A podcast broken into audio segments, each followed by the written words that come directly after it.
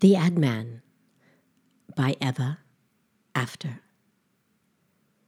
At the time, there were patrols and stamps and lines and barriers at every crossing, on each sides of the borders of every country, always gray, always menacing, always cold and abrupt.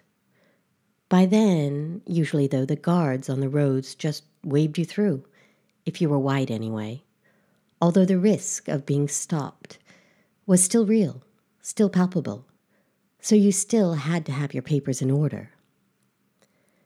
Americans could stay in France at the time for up to three months as tourists without a supplementary visa.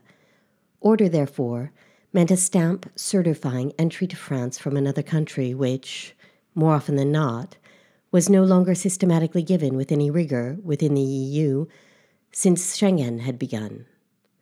Of course, as a white woman, I rang no bells either, even before I'd taken out my gold embossed navy blue passport. No one ever stopped me, unless I insisted.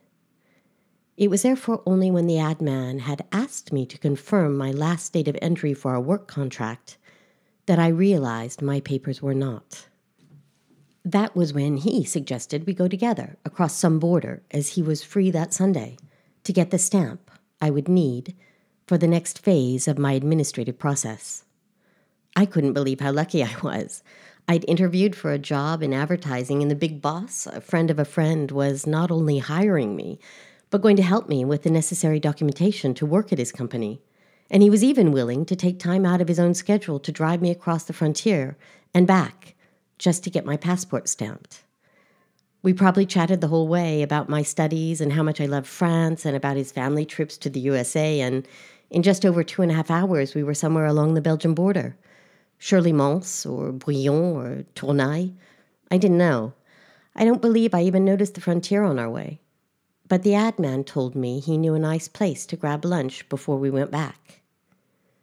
It was Sunday, so we went to an auberge, and although crowded, there just happened to be a place for two without a reservation in a corner near a fireplace. As we lunched, we continued our conversation about how I'd studied advertising in New York and Paris, about the distinctions between the American and the French markets, about the ad man's principal clients, and we surely brushed on his politics because, he assured me, he knew high ranking officials who could help us attain my work papers more quickly.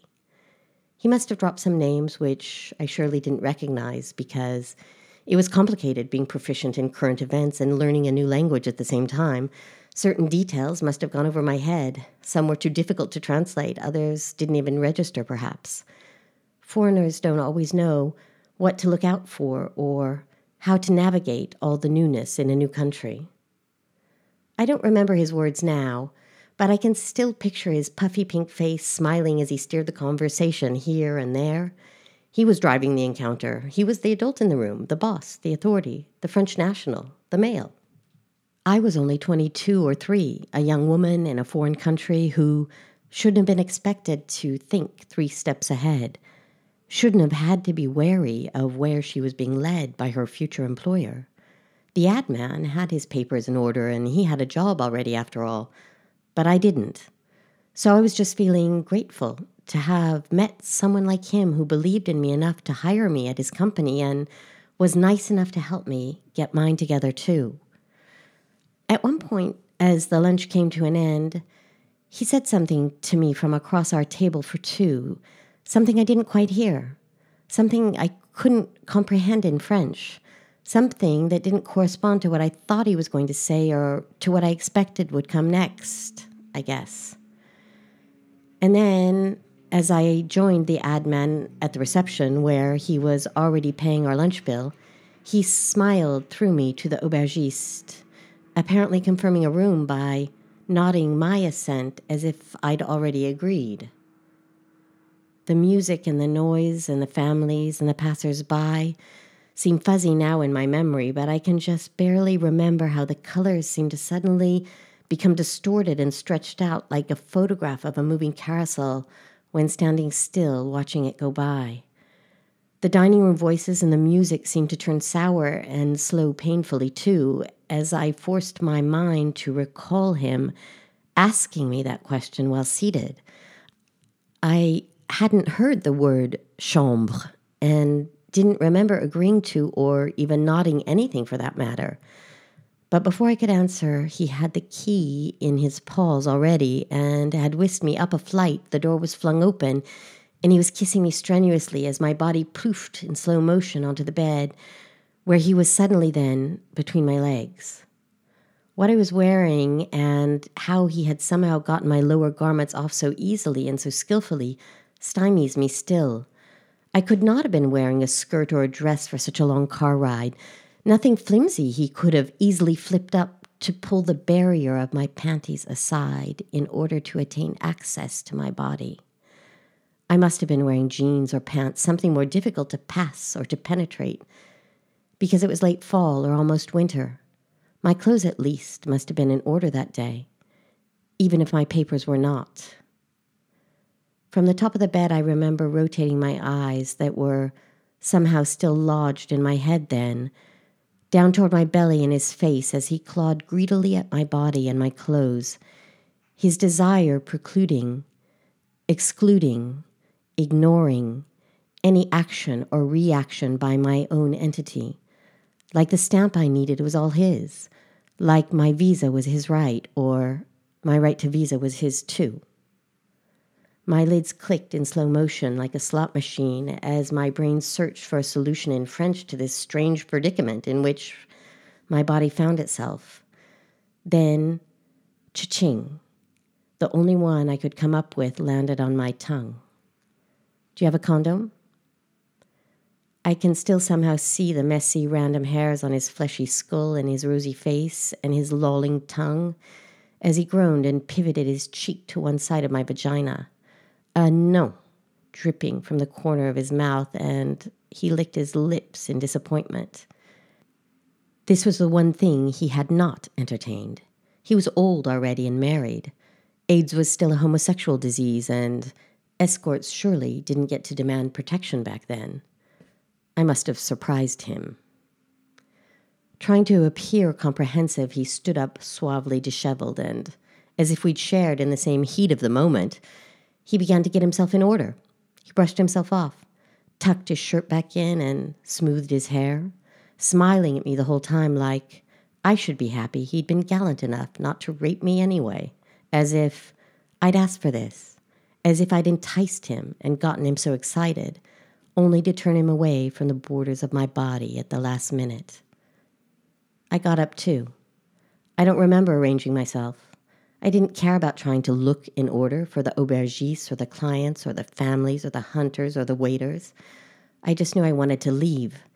I didn't know how this had happened, what I had said too much or too little of, what I'd done to get myself in this situation, because it was, of course, always the woman's responsibility for being where she ended up in those days.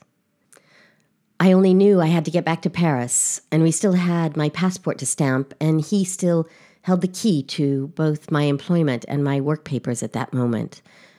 So I guess we acted as if it were a mistake, somehow. I don't remember the border on the way back either that day, although I know we had to stop and ask the official for a stamp. Otherwise, we would have been waved through again, like usual.